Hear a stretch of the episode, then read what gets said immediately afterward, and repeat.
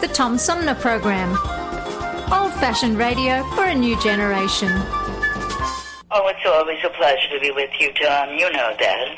Yay, Tom! I love it in Flint! You're very astute, Tom. Not an easy question. I'll debate Andy Dillon on your show. Well, uh, that's a very good question. Uh, hello, darling. This is Elvira, Mistress of the Dark, with Tom Sumner. I'm all right, Tom. How are you? You lucky day, Mr. Sumner. Ciao, Tom. How are you today? That's a good question. Hi, this is actor comedian Joe Napodi, and you're listening to the Tom Snyder, uh, Tom Smothers. Uh, I mean, I'm sorry, what's his name? Oh, Sumner. The Tom Sumner Program. Good morning, Tom. How you doing? Hey, at least I got the Tom part right. The Tom Sumner Program.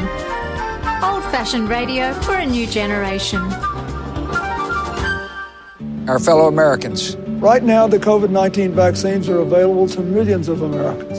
And soon, they will be available to everyone. The science is clear. These vaccines will protect you and those you love from this dangerous and deadly disease. They could save your life. So we urge you to get vaccinated when it's available to you. That's the first step to ending the pandemic and moving our country forward.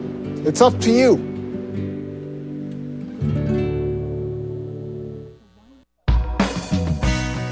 MTA Flint is nationally recognized for continually seeking to provide sustainable, reliable, and cost efficient transportation for individuals throughout the region. Through work related and non emergency medical transportation and Your Ride services, MTA is moving people with future and alternative fuel technologies. More information about MTA Flint and specialized services is available at mtaflint.org. Hi, this is Gretchen Whitmer, and you're listening to the Tom Sumner Program. It's time now for Armchair Politics. Join host Tom Sumner for this weekly reality check on current events in local, state, and national politics and the real issues that really matter. You too can be part of Armchair Politics. Find us on Facebook. We let the dogs off their leash. Stay tuned, because it's on now.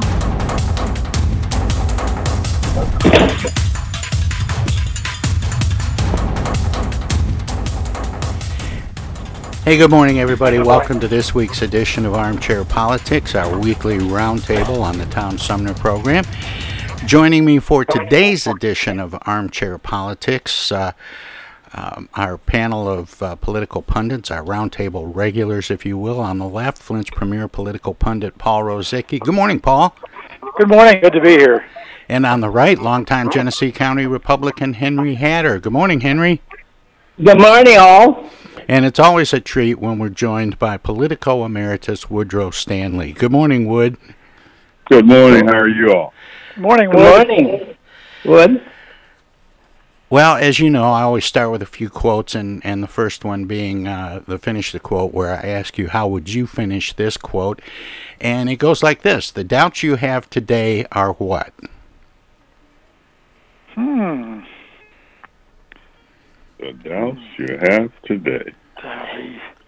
Solutions for tomorrow? Uh, I don't know. yeah. I'm, I'm not sure. Yeah. Are points to consider for tomorrow. You're, you're actually uh, both really warm on that. The original quote was The doubts you have today are the only limits you put on success tomorrow. Oh. That came from FDR. Oh, yeah. Mm. Well, that's interesting. Huh. Yeah, Yeah. that's that's not one of his more uh, quoted. Um, That's true. Yeah. No, but uh, but uh, you know, just it goes to show how um, you know we there there are certain quotes that we remember from FDR, but what we forget sometimes is how chock full of good rhetoric his speeches were. yeah, yeah. That's true. Yeah. Uh, Well, here's one, um, and and I I hope you haven't heard this in person recently, but this is the uh, the quote that, that one of the quotes that caught my attention. I don't think it's anybody's damn business whether I'm vaccinated or not. Uh oh. Oh, that sounds gee. nasty. Um, Hmm. There's a lot of possibilities there. I don't know. yeah. Yeah, I, I wouldn't expect you to guess it, but it was uh, Republican Representative Chip Roy of Texas. He told that to CNN. Uh, some of the 97 Republicans who aren't sharing their vaccination status told CNN they don't have a responsibility to model behavior to their constituents. Is vaccination privacy good policy for public officials? No, Not these days. No. Because they have so. to set the tone for the population. They have Yeah. to set I the agree. tone. Yeah. Some, something as critical as this.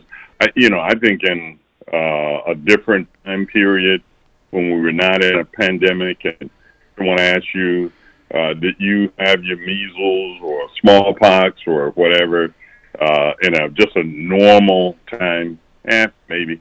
But in this moment, I, you know, where literally uh, we're we're dealing with life and death uh, situations. Yeah, I, I don't think you can, as a public official, uh, you can go with that. I'm not anyone's role model.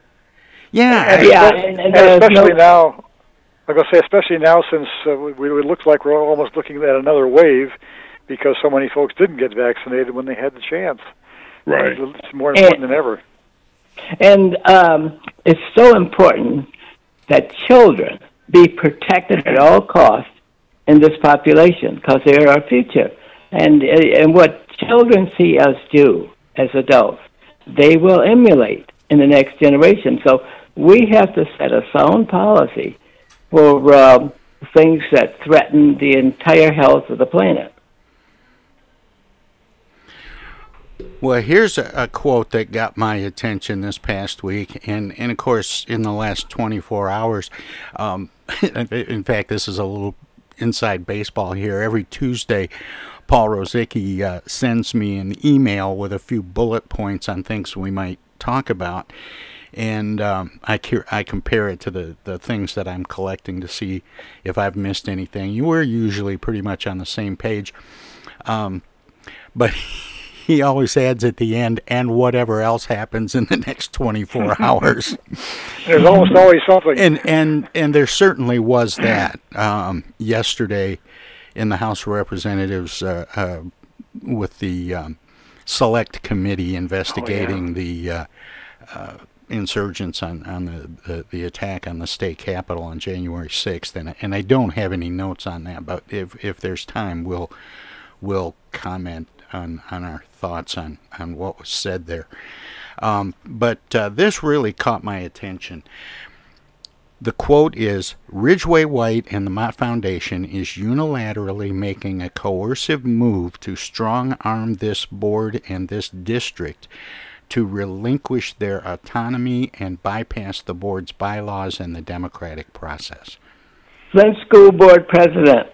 Very, very close, Henry. It was the board's treasurer, Laura Ah. McIntyre. She called out the Mott Foundation for pulling funding after Flint Schools announced earlier this week that multiple programs were going to be put on hold for the 21 22 school year after the Charles Stewart Mott Foundation sent a letter that said they were pausing all grants with the district. The foundation blamed the board for pulling the funds, citing a June 16th resolution that said the superintendent was not allowed to communicate with the foundation freely without board supervision. Is it troubling when a funder like the Mott Foundation exercises influence over fund recipients like the Flint Community Schools in this case? Well, I, I think just the very fact that they donate so much money to the Flint area and the Flint schools, uh, there can be no separation. It's like government. If you get grants from government, government controls. Just so that's the way it is. And it's historically the Mott Foundation has been the, the the major player in so much of Flint politics for a long, long time.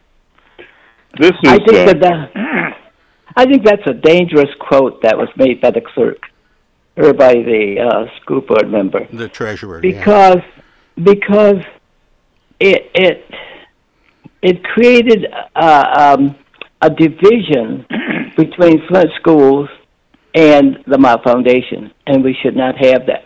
That has to be repaired. They got to go back and and work with that. I, I, I will say this, and, and I agree with most of the comments that have been said. Historically, uh, and I think this is this has been said that the Mott Foundation has had a tremendous amount of of um, influence uh, over the conditions of the dollars that they uh, donate. Uh, that's that's not that's not news. Uh, he, here's here's where I think, and and again, this is the school board. It's easy to jump on the school board, but it, this is the school board and Mott Foundation. When there have been differences of opinion, and, and believe me, when Bill White was president of Mott Foundation, we had private differences of opinion about uh, different matters. Not all just specifically related to dollars that we re- were receiving, but some were related to political uh, issues in the marketplace. Uh, but none of those differences ever uh, were uh, front page or in the newspaper at all.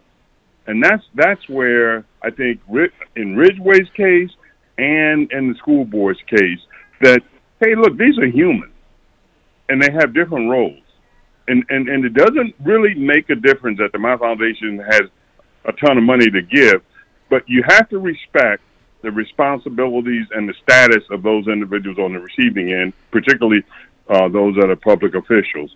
And I just think that you know uh, they need to take a deep breath, both parties, and because when you put it out there in the media, you just can't get it back. And and and that part, I it scares me because uh, yeah, you know I, I, I, I just you know. I was, say, I, I, was struck by how quickly Ridgeway White hit the reverse gear on that on that uh, pulling of funds. Yeah, yeah. Uh, I'm not know, a journalist, but I can't help thinking that there's there's a story inside this story. Yes, there's a story behind right. this one, and yeah, I know what it is. You go ahead first. There's a story behind it. It has to do with that new school district, uh, that new school, uh, Flint School that they created and uh, it's in competition with Flint schools. We knew that was going to happen, uh, and it was prognosticated that that would happen. So there's nothing new there. Everybody knew the cards were on the table for that, and that discussion should have been already closed. Well, and I, and I think it's interesting that, that the Mott Foundation, or at least uh, Ridgeway White, appears to be siding with the administrator um, and and wanting to deal with them and maybe not the board. Mm-hmm. Yeah, I mean, it's, it's, sometimes you see the same frictions on the, the school board that you see in the Flint City Council, and that's yes. Uh, can you imagine? Can you imagine, Tom? Your point. Can you imagine that though? I mean, that's not smart. On you know, you can't uh, say, uh, "Look, here's a, a superintendent that's hired by a board, uh, and yeah. you say, "Hey, look, we're just going to go uh, over, and we're not going to deal with the board. We're going to." That's cutting the superintendent's yeah. legs off.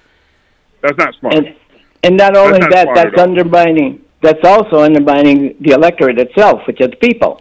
The people and, elected think, these people to do a job. And and right. I think Henry's right. point is a good one about the new school district. And when that first that funding was announced that it would be cut, I I thought maybe it was the beginning of the end of the Flint Community Schools. Yeah, um, it's just about. They only have 3,500 students. It, yeah, and, and the numbers are dropping continually. Well, and and to uh, and and and there's a larger point too that I think is worthy of mention before we go to break here in about a minute and a half, and and that is um, people seem to be you know I'm all for transparency, but people seem to be airing their laundry in public a lot more than they did just a very few years ago.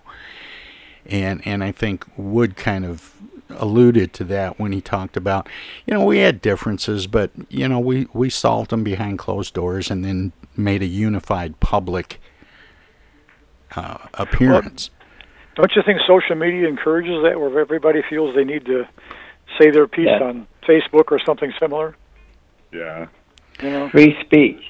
Oh, we could do, we could do a whole segment on on the list of reasons why I think that happens, and you know it it's it's social media, it's the 24-hour news cycle, it's Yeah. new and inexperienced journalists, it's a a shift in the way journalism is is being um, uh, practiced. It's uh, there's there's a long list of reasons why people now they just they just start calling each other out in public instead of uh, you know calmly uh, coming up to with um, solutions and then presenting the solutions. They present the problem. Anyway, And it's the expectations of the X generation. You know, they want, Right. uh, they, you know, they have different expectations. all right, we're going to take a short much break. Different. We're going to take a short break, and we'll be back with more right after uh, after we let our broadcast partner squeeze in a few words. Everybody's doing a brand new dance now. Hi, this is Mark Farner, and you're listening to the Tom Sumner Program. I'm Julie Lopez with Crime Stoppers. Have you ever wondered what to do if you have information about a crime or the whereabouts of a felony fugitive and you want the police to know but you need to remain anonymous? Well, here's what you can do. You can go to p3tips.com or download the mobile app. You can go to Crime Stoppers of Flint and Genesee County's Facebook page and click on the Leave an Anonymous Tip tab, or you can call 1 800 422 jail. All methods are anonymous, and if your help leads to a felony arrest, you may be eligible for a cash reward. Remember, your voice matters. While we've been staying safe at home, scientists have been on a journey. The destination? A COVID 19 vaccine. This journey began decades ago with research into other coronaviruses. Scientists built from there with months of research and development, cooperation with other experts worldwide, and clinical trials on tens of thousands of volunteers of diverse race, age, and health status. They arrived at a safe, effective vaccine, and hundreds of thousands in Michigan have already been vaccinated. But the next step is ours. We need to get the vaccine when we can. Keep wearing masks correctly and taking precautions until we reach our destination freedom from COVID 19 and getting back to the lives we love. Discover the facts for yourself at michigan.gov slash COVID vaccine. A message from the Michigan Department of Health and Human Services. The Tom Sumner program plays host to the best political roundtable on radio every Wednesday from 10 a.m. to noon. Armchair Politics features great commentary and analysis about the headlines from local, state, and national politics with an alumni of world class pundits, plus quotes, tweets, and those weird and wacky stories we call the X Files. If it's Wednesday, catch Armchair Politics on the Tom Sumner program. East Village Magazine is the monthly neighborhood magazine read all over Flint. With support from grants, donations, and advertisers, East Village Magazine's talented local writers give you an in depth look at local news, issues, and people that make Flint Flint. Copies of East Village Magazine are available at many of your favorite shops and restaurants around Flint or online at eastvillagemagazine.org. East Village Magazine, community focused and community supported. Discoveries. They happen when we least expect them, in places we thought we knew. And discoveries have a way of teaching us a little more about ourselves along the way. Welcome to Flint and Genesee County, where up north meets down south. Home to Michigan's largest county park system and a vibrant culture. A place filled with discoveries we've yet to make throughout acres of beautiful lakes, wetlands, and woods, and in the diverse city beyond where the uplifting melodies of gospel choirs fill the air, where the work of renowned artists color the galleries and museums, where the fresh fruits and vegetables at the downtown farmers market awaken our senses, and where the cultural center and planetarium broaden our view of the world. Let's spend a few days enjoying the wonders of Flint and Genesee County, where the joy of discovery is pure Michigan. Your trip begins at Michigan.org. Technical assistance for the Tom Sumner program is provided by Swiftlet Technology, engineering and IT services at swiftlet.technology. I know of a place where you never get harmed. A magical place with magical charms. Indoors, indoors, indoors. Hi, this is Deb Cherry, Genesee County Treasurer, and you're listening to the Tom Sumner Radio Show. Hey, welcome back, everybody. Armchair Politics continues now on the Tom Sumner program with our roundtable regulars, uh, Paul Rozycki and Henry Hatter, joined by Politico Emeritus Woodrow Stanley. Mayor Sheldon Neely's declaration of a gun violence emergency in Flint caught others in city and Genesee County government off guard Friday as several elected officials said they had no information about it or what's expected of them. Three city council members said they had not yet been briefed on uh, Neely's plan to combat the increased shootings and homicides in Flint, and county officials said they had yet to hear what help the mayor is requesting. Neely said an emergency declaration would allow him to provide a high level of resources to address gun violence in Flint. Flint has had 39 homicides this year. Flint Police Chief Terrence Green uh, reported. This is an increase of more than 30% from this time last year, according to the city's most recent crime statistics. Non fatal shootings in the city have also risen by 80% year over year, with 188 reported in 2021 compared to just 88 in all of 2020. Is the mayor right to declare emergency in order to access funding to develop plans and resources to fight gun violence? Well, he has that prerogative. Again, it's, it's, it's a way of, ga- of gathering more funds, I suppose. Yeah. Um, but it, it just struck me as a little cu- curious way of doing that. I guess. I mean, uh, in terms of any any different actions, I don't know if there's going to be any different actions on the part of police or other officials, uh, except for gaining more funds for some programs that we're talking about. Well, I, I was surprised at the cost of the uh, the three hundred thousand dollars uh, for two months. I think. I think The helicopter? About, yes. Uh, Well, yeah, that's that's another issue there. Uh, yeah. Yeah, we're going to talk about that next, but um, you know, I've I've learned that that when a mayor or other public official um, says that they're taking an action to uh, um, increase resources, they're talking about money. Right. Yeah. Well, yeah. I, I, what the the idea of the the emergency order? I, I mean, you know, I I think that there is some logic. I, I, the implementation uh, in terms of briefing partners and, and so forth. Uh, that's that's probably the the complaint that uh, either totally stated or or um, uh, insinuated. But the the notion of emergence, uh, you know, declaring an emergency is not a, you know, that's that's done uh, in a number of instances. Except that this whole notion of declaring a gun violence emergency is, you know, it's nebulous.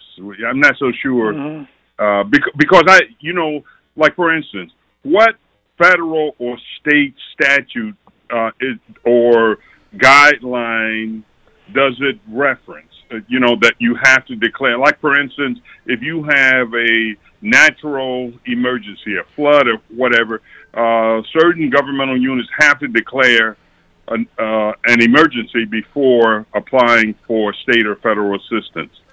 I, I don't think that there's anything on the books regarding violence. I don't think. But the logic of declaring, uh, uh, not that any other, I don't think that there's any other cities that have done this, but we'll, you know, we'll see. Yeah, I wonder about the uh, uh, uh, about the legal structure too. Would um, because we think of emergencies, and we've seen this being argued out in in Lansing um, over the the governor's emergency powers uh, dealing with the pandemic. And there were two things that occurred to me uh, about this story. We generally think of declaring an emergency for something like you mentioned, a natural disaster. Um, you know, a, a, hurricane, a flood, a, an earthquake, um, and maybe even infrastructure collapse. But um, we think of those things as even though they can drag out for months and sometimes years to get resolved, it was, you know, something that happened in the moment, and and to um, declare an emergency over a societal issue is um, is is stretching it out a bit, and I'm not sure what the legal authority is. And the other thing, the other thing that caught my attention, and I'll just say this and then open it up, is um, the uh, idea that. Um, well, I lost my train of thought, so go ahead, take it away, guys. Uh, I was just going to say, I, even in terms of the, uh, the the rate of murders and violence and so forth and shootings. Oh, that's what I mean, it was, it's, Paul. Is is you know the the statistics sound very dramatic, but you know a lot of people were were quarantined a year ago. Yeah, yeah. I say okay, it's higher than last year, but I mean, if you go back to some previous years, it's as far as I know, if I Foot recall, traffic in retail stores is yeah, it- higher than it was yeah, a year it, ago. it's it's similar to, to some other years we've had. It's a little higher, but uh, it's not it's not like it's doubled or tripled from what it had been at its highest rate. So it's of concern, obviously, but I. I didn't see it as a dramatic increase compared to some some of the, the, the worst years of the last decade or so. So, um, I was I was going to say also that when when you take a step like declaring uh, an emergency, now um, either I think the previous mayor Weaver declared an emergency relate a health emergency related to the pandemic. We understood that there was no controversy around it, but when you declare a vi- violence emergency, you want to have your ducks in in order in terms of some of the things that you could share. You want to share those. Otherwise, it looks like a stunt. Well, Henry brought up the helicopter, and we talked about that last week on the show. And I talked about it with uh, all of the candidates uh, last week, the uh, city council candidates, um, that primary coming up next Tuesday. And incumbents and challengers alike were really pretty skeptical of the uh, of the helicopter, but apparently Flint Police Department officers uh, convinced the city council to go through with it and uh, lease a helicopter um, for uh, three months uh, at a cost of three hundred thousand dollars. And and I I ask again, can a helicopter patrolling Flint be as effective in fighting crime as more boots on the ground?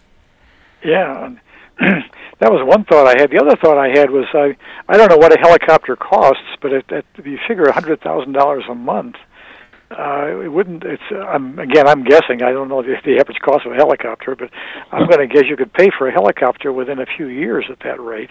Uh, so I don't know. Remember, you we take a also look at- have- I was just going to say real quick, Henry. We also have a law enforcement partner that has several helicopters, Right. And they're right. they, and they're deployed uh, over the skies of Flint uh, from time to time. So, and that's the state police. And you know what surprised me about that wood eh, is that uh, that we haven't seen anything about consulting with the state police and and taking some measurements about how crime had been affected by the presence of the helicopter when it was patrolling Flint. Right. Because there have been arguments that say like for example with that that whole brouhaha about the club Sunoco and and people hanging out there in the parking lot and partying that um, putting a spotlight on that from a helicopter would help break up some of those things. And there there were ways to use it to have a positive impact. But what I haven't seen is is any um, credible study or numbers of on the nights when there was a helicopter in the sky, crime went down. Right. Good point. No. And Well- uh, for, again, I had the state police pulled out of, of offering those services because I mean, I, rather you know frequently, I recall hearing the helicopter going around Flint on, on a good many nights. So it's uh, again, I don't know what the schedule was, but it was certainly it was not it was not uncommon to hear the state police helicopter going around. I can only imagine that, that there's there's uh, some thought that, that the state police helicopter is not on demand. Yeah.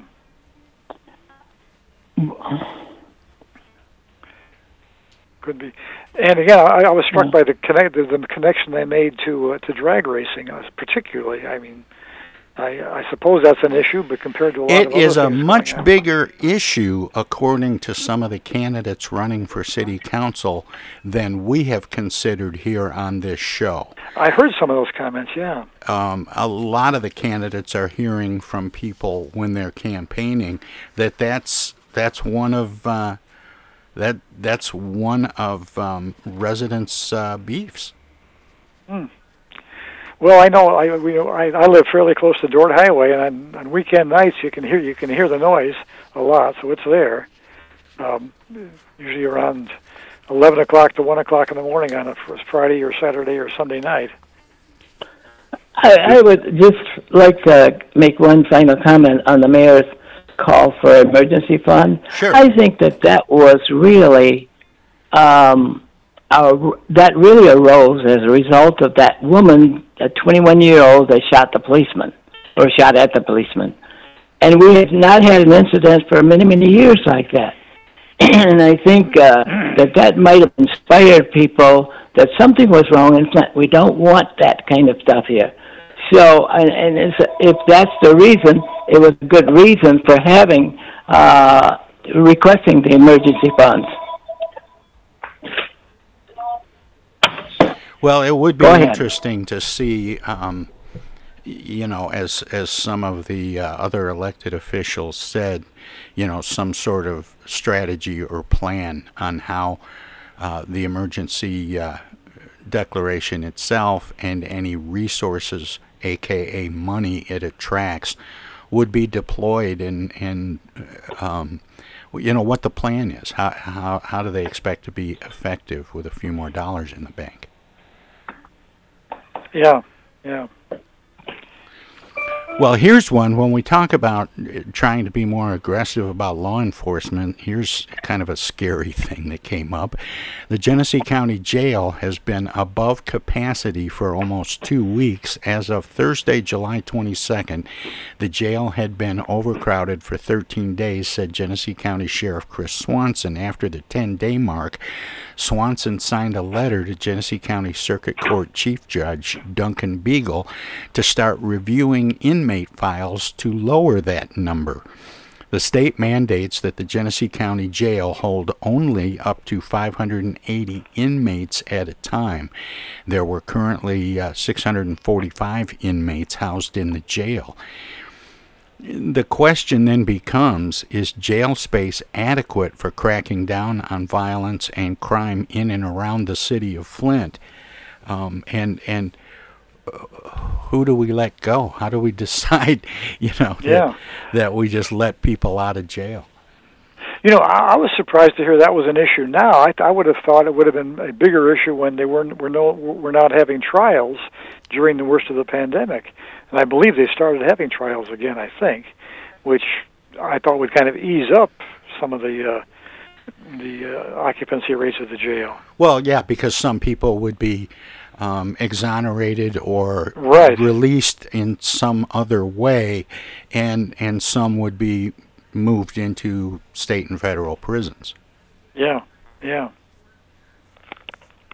So, like I said, I, I thought the, the the restarting of trials would would ease the problem. So I was surprised to hear that at this time that that was an issue rather than six months ago.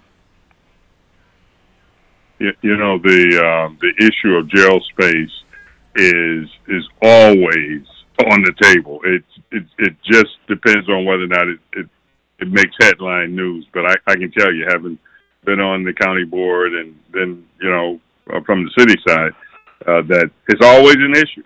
Uh, you can when people talk about you know whether or not the jail is is, is adequate size or not.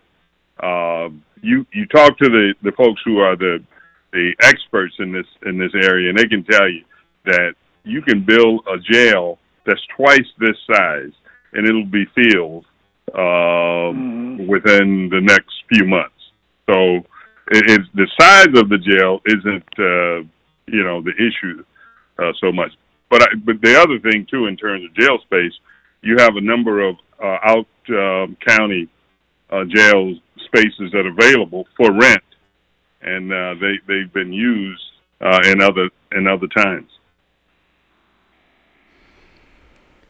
It it also raises the uh, the question about how many of the people that are sitting in uh, in jail are there because of mental health issues and not necessarily oh, yeah. criminal. Oh, sure, sure, right, sure, sure. I think you had one of the, either the current or the previous sheriff on one time, Tom, and I think was it I forgot the percentage, but he suggested that a significant majority or near majority of jail inmates were there either for drug issues and or mental health issues. Yeah, um, yeah, for sure. They haven't decided yet how to classify young adults with uh, uh, facing criminal charges for uh, issues that are not uh, felonious, and um, and that adds to the crowding of space in jails. And Actually, you know, there's it's, still it's good point, Henry. That you know that touches upon another issue that the United States has got one of the highest incarceration rates of any country in the world uh, in general. I mean, it's, we we lock up more people than than almost any other country in the world. So that's that, that goes beyond just Flint and Genesee County, obviously. I don't know where that discussion should start, but it, it, obviously we have a crisis here. And, well, it has it, we, it has to revolve around issues of mental health, issues of drug treatment, and uh, and and also um, what to do about nonviolent offenders. Um, I, I, don't want to say victimless crimes because. Uh, you know, it, it, the public is a victim is always affected in some way, but but there's a big difference between you know a, a wife beater or an armed robber and uh, somebody who didn't pay their child support. Mm-hmm. Mm-hmm. Yeah. Well, Flint Community Schools will likely be keeping masks for the 21 22 academic year. Wellness Program Medical Director Gwen Reyes announced her recommendation for students, staff, and teachers to keep the masks on for the upcoming school year at the July 21st Board of Education meeting. The recommendation was made taking into account that only students aged 12 and over are even eligible for the vaccine, Reyes said.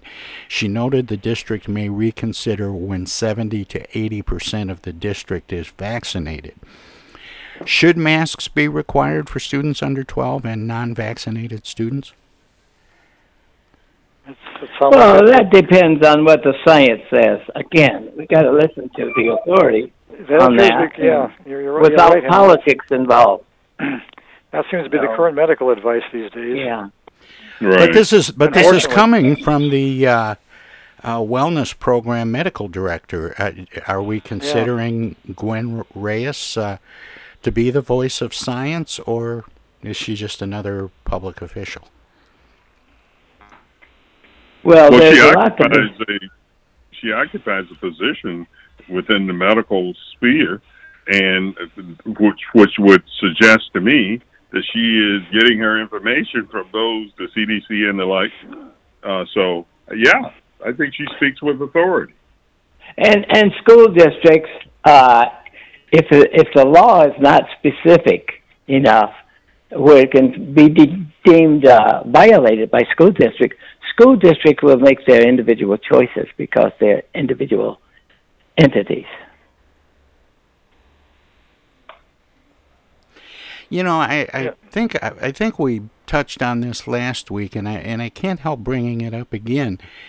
Is is the fact that people and and forget Republicans and Democrats because a lot of people are trying to make uh, mask usage and and vaccine acceptance uh, a partisan issue, but there are people who are holding out on getting the vaccine and there seems to be some reporting that says they are more likely to get and be seriously affected by COVID 19. If that continues to be the case, if people who are vaccinated are not getting infected and people who aren't vaccinated are getting infected, will that eventually encourage uh, the science deniers and vaccine naysayers to say, you know, well, maybe I ought to get the vaccine? There's, relig- there's a religious argument that goes with that too. People don't. But no, I think you're seeing That's some of that this past, system. this past week. Yeah. I mean, a number of uh, big big name Republicans have come out very clearly saying, "Let's get you know get the vaccine." They had not been quite so adamant about that in, in previous times. Yes. But uh, you get a, you, you get a little sense of change of tenor among those who were skeptical about the vaccines within the last week or two. Yes, that's noticeable. It is noticeable. Hopefully, it'll have some real effect. Um, Well, But the concern is all of those people in the South, in the Southwest, uh, in Mississippi, Alabama, uh, Arkansas, who refused. And I believe, uh, I don't remember what the statistic is, but it's a very inordinate number. And they don't seem to be moving any closer to becoming vaccinated. Do you think we'll have a uh, a, vaccine for uh, elementary students from from five to twelve um, in time for this school year? If we do, it would be argued that, uh, that we need more testing. yeah, So, school just a few weeks away. That, that yeah. yeah, Yeah, that's problematic yet. that that could be tough. But And I- that, I just keep that, that's hearing my big that- worry about the fall is I- that we're going to see a big a big spike in in cases in schools with these the kids under 12 especially who are not vaccinated. That, that's a that's a major concern. And guys, here's the real here's the real argument. There are parents that are absolutely adamant and will fight uh, to make sure that the kids do not get the vaccine. And on the other hi- side, there's the opposing point of view. You must have a vaccine shot before you enter school with my kids. And there's there's this great divide in the school community, and how law enforcement and policymakers are going to, uh, you know, uh, tread that kind of water. I'm not sure. Have you been seeing much of that in Clio, Henry? A lot of that. Uh, I see some of it. Well, I see some of that. Yeah, I see some of it, and the parents are adamant. But what I see uh, mostly are the ones nationally broadcasted, where people are absolutely animated that they will not send their kids to school where the kids are not vaccinated. Then you have the opposing argument. Well, I Oh, remember yeah. clinicians coming into the school when I was a kid to give out the uh, Polio s- shot. the polio vaccine, Oh, yeah, the, the sure. Salk, uh, the the old sugar cube. Yeah. Well, things things have certainly changed with uh, regard to what people can require and not require. We have to take a uh, a short break here, but we're going to continue with more armchair politics and uh, our weekly roundtable after we let our broadcast partners squeeze a few words in or do whatever they do when we go to break. They are WFOV, Our Voices Radio. Um, 92.1 LPFM Flint. They are a broadcast service of the Flint Odyssey House Spectacle Productions and my friend Paul Herring. And uh, if you're streaming us at TomSumnerProgram.com, we have some messages as well. Hello there, citizens. Darkwing Duck here, and every time I'm in Flint fighting crime, I always stop by the Tom Sumner program. Don't forget, stay dangerous. Darkwing Duck out. While we've been staying safe at home, scientists have been on a journey. The destination? A COVID 19 vaccine. This journey began decades ago with research into other coronaviruses. Scientists built from there with months of research and development, cooperation with other experts worldwide, and clinical trials on tens of thousands of volunteers of diverse race, age, and health status. They arrived at a safe, effective vaccine, and hundreds of thousands in Michigan have already been vaccinated. But the next step is ours. We need to get the vaccine when we can, keep wearing masks correctly, and taking precautions until we reach our destination freedom from COVID 19 and getting back to the lives we love. Discover the facts for yourself at michigan.gov slash COVID vaccine. A message from the Michigan Department of Health and Human Services.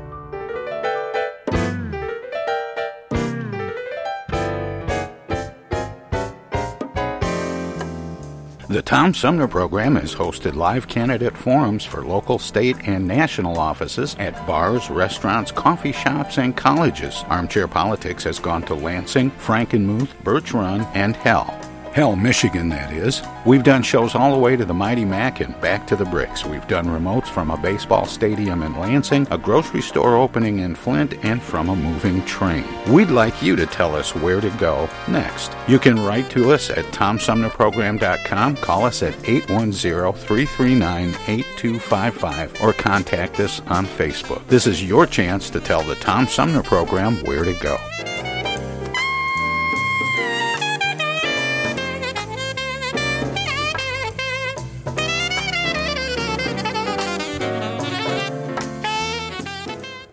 Say, objection. I object. I object to that, Your Honor. Oh, hi, Mom. What's up? Dana, what are you doing? Oh, you know, just um, Attorney General stuff. Listen, I have a legal question. What is it, Mom? I just got a call from the water company. Apparently, your father has not been paying the bill. I guess they're going to turn the water off because we owe more than a thousand dollars now. Can you believe it? Actually, I can't. So listen, we just have to send them $200 in edible arrangements gift cards, and that will keep the water on. Now, here's the legal question What is the website for edible arrangements? Mom, it's an imposter scam. Imposter scam. Is that .com or .edu? No, the call was a scam. Scammers will pretend to be a government agency or a utility company or someone else you might do business with. A big red flag is if they tell you that you can pay them using gift cards. So, when in doubt, ask for the information to be sent to you in writing. And never give a caller or someone you don't know your personal information or your money. If you do suspect an imposter scam, report it to my office at mi.gov slash agcomplaints. Okay, all right. And Dana, where do I file a complaint that my daughter hasn't visited in over a month? Does your office have a website for that? Okay, Mom, I'm hanging up now. I'm Michigan Attorney General Dana Nessel. Visit mi.gov slash agcomplaints for your connection to consumer protection. This is U.S. Senator Gary Peters, and you're listening to the Tom Sumner Program. Hey, welcome back, everybody. Armchair Politics continues now on the Tom Sumner program with our roundtable regulars Paul Rozycki and Henry Hatter, joined by Woodrow Stanley. A Michigan congressman is criticizing COVID 19 bonuses awarded to county commissioners and other elected officials in Shiawassee County. American Rescue Plan dollars were intended to help frontline workers and families impacted by the pandemic, not elected officials, said U.S. Representative Dan Kildee, a Democrat whose district is on the edge of Sh- uh, Shiawassee.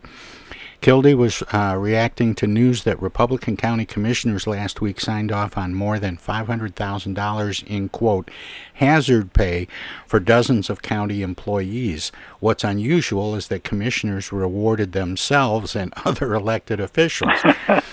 workers, workers got at least $1,000, but many received much more. The county board chairman and sheriff each got $25,000, along with the county administrator. The prosecutor and county clerk each received 12500 Commissioner Marlene Webster, who got $5,000 before taxes uh, were withheld, returned the money. Um, this is one of those stories that has a bit of an update to it uh, from when I put this together. But was this a clear misappropriation of funds? Sounds like it. Sure seems to be, yeah. In fact, uh, for the, elected officials should serve at the interest of the people. pure, uh, um, simple, and plain. Uh, they take whatever conditions are there and and they work with those conditions and ask for uh, no special privileges. You know, I, I don't know what the salary is for the county board chair in Shiawassee County, but didn't that twenty five thousand dollars almost double his salary? for I'm the year? sure. Yeah. So the qu- question was was this uh, misappropriation? I think there's a a clear way of describing this. Was this a bonehead move? Uh, and- and- I was going to ask you that, Good Wood, word. if this Good seemed word. a little Yeah. a little clunky. Absolutely, absolutely. I mean, you know, let's not be uh, kind about this. Look, uh, if you would, you know, if you're talking about uh, county officials, city officials, uh, school uh, board officials across this country, and, and particularly in this environment, but uh, in certain areas, hey, look, it, it, they're working under hazardous conditions every day. And and so to, to I just this is why people and having been a public official for a long, long time, as is Henry, but this is why people uh, rank public officials pretty low on on most respected public, you know, um, people. It's just because of bonehead decisions like this, just stupid. It was, uh, you know, Yeah. originally sort of designed that representatives would serve a short time, usually at their own expense. The fact that there is pay is hazard pay. Yeah. right, Wood? I mean, that's kind of Yeah, how that evolved. It was like, this is a tough job. Public officials ought to be making some money for it. And, and that's how the, Yeah, the salaries fair. that's how the salaries even emerged. But, I, but I, I'm I'm I'm guessing most of the, the the board meetings were probably virtual anyhow, and we, meanwhile, folks are going door to door to pick up trash or turn on the water supply or do other things around Shiawassee County, who were having having to really be on the front lines, uh, were the ones who probably deserve that kind of money. But uh, I, I, I'm guessing most of the board meetings were were virtual and relatively secure. Sure. Yeah, I don't I don't think they Yeah, I, I, I, I like Wood's term. I think bonehead move is a, is a good Yeah. phrase for that. yeah, I think that's that's probably the phrase of the day. Yeah. Well, and as long as we're talking about bonehead moves, a state representative from Kent County in western Michigan was sentenced to 15 days in jail Friday and placed on probation for two years for drunken driving. Representative Bryan Posthumus, a Republican from Oakfield Township, apologized for the incident and told the sentencing judge he has joined Alcoholics Anonymous and, and is committed to staying sober. Gongwer News Service uh, reported this story. According to a news release, Posthumus was leaving his family's farm when his Jeep went off the road. He hit a mailbox and his car rolled over. The accident took place in Ada Township, which is about 15 minutes from Grand Rapids. Tests showed Posthumus's uh, blood alcohol level was 0.13 percent, according to the release. In Michigan, it is a crime when a driver has a bodily alcohol content of 0.08 or greater. Uh, Posthumus, who pledged to refund the state a portion of his uh, annual salary, which is $71,685, for the 15 days he spends in jail, pleaded guilty to operating a vehicle while intoxicated. Since my arrest, not a day has gone by that I haven't thanked God that no one was injured because of my mistake, Posthumus said in the Friday news release. The day that day was the wake up call I needed to make serious changes in my life. Do you think he will end up facing more consequences in this era of cancel culture? Yes, I do. He, uh, Bryan belongs to a very well-known and uh, decorated family on that side of the state from Ada Township. He, he- he's the son of the, the Posthumus who ran for governor, right? Yeah, he's son of uh, Lieutenant Governor Posthumus. Right. So there, there, there are consequences for that. I don't think that he'll get out of that that easily, and he shouldn't. Uh, he, he broke the law, and he needs to um, he needs to pay for the consequences. But I think he's moving in the right direction. He says, "Oh, I did something wrong. I drove drunk. and uh, I'm uh, you can have half of my salary to pay for whatever it costs the state to to imprison me. And I think that those are the kind of things that people want to see in their uh, governmental officials. They want to see change and uh, and behavior. When you're caught like that, I, I I agree, Henry. And the opposite, I used the word uh, bonehead before about uh, public dis, uh, behavior, and, and and in relationship to Posthumus public behavior, I would use the term contrition. And and I think you know we we are as, as you alluded to, the, the public by and large are forgiving. If you if you own up to your mistake, if you come up front and say, "Hey, look, you know, I I, I had one too many." Well, on second thought, I had seven too many. yeah, rolling rolling a jeep wood isn't your usual uh, DUI. right. right. Right.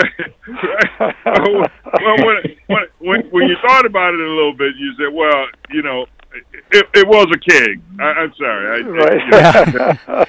yeah. or, or in the words of Justice Kavanaugh, I like beer. yeah, right. he likes it a lot. Well, let's see if we got time to squeeze one more in before the top of the hour. A federal judge in Detroit cannot punish Lin Wood because the election conspiracy peddling attorney has never practiced in her jurisdiction and Ooh. technically did not meet the dictionary definition of broadcast when he shared a video of a recent court hearing in a way that would uh, violate local rules, Wood's attorney wrote in a filing submitted Thursday. The argument from Wood attorney Paul Stablein uh, is part of a larger effort to stave off sanctions for lawyers who filed a lawsuit last year filled with false and misleading information in a failed attempt to help former President Donald Trump win Michigan. Does this seem like a reasonable defense? No. I didn't do it in your neighborhood, so I'm not guilty. Yeah. No, uh, that that sounds ugly. Um, and as long as we have these kind of incidents that where um, judges and those who are willing to forgive without some kind of retribution, paying retribution, uh, that's bad, and the government is will continue to erode.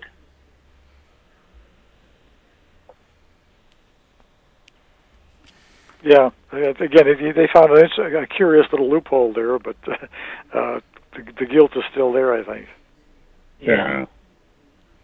Well, the U.S. Department of Justice will not pursue an investigation into Michigan nursing homes based on COVID 19 policies implemented by Governor Gretchen Whitmer's administration, according to a letter sent Thursday to Whitmer's office. The decision comes after federal authorities working under President Donald Trump, requested documents surrounding the policies in August, alleging Whitmer and other Democratic governors issued orders which may have resulted in the deaths of thousands of elderly nursing home residents.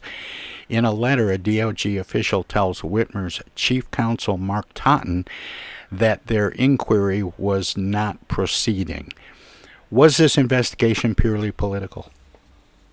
Hmm. Hmm. Mm-hmm.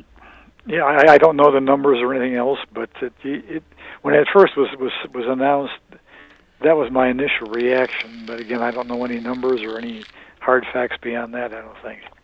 No, there's not enough information to really make a hard stand on this without looking ridiculous. And and I wonder if uh, if if deciding not to pursue an investigation is purely political. Yeah. Hmm. I imagine Yeah. you can look at it both ways. Yeah, yeah. Yes.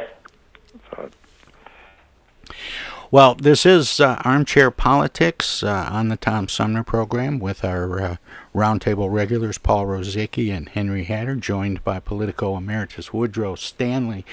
And we're going to take a, uh short break for top of the hour ID, but we have uh, the second half of Armchair Politics uh, coming up after this uh, short break, and we'll be talking about, uh, well, we'll we'll move our attention to um, uh, Washington, when we uh, return for the second half of Armchair Politics. Plus, we have our uh, weird and wacky stories we call the X Files will be coming up toward the uh, the end of the hour. So stay tuned, and uh, we'll be back with more armchair politics on the Tom Sumner program right after this. Hi, I'm Alexander Zonjic. Don't touch that dial. You're listening to Tom Sumner.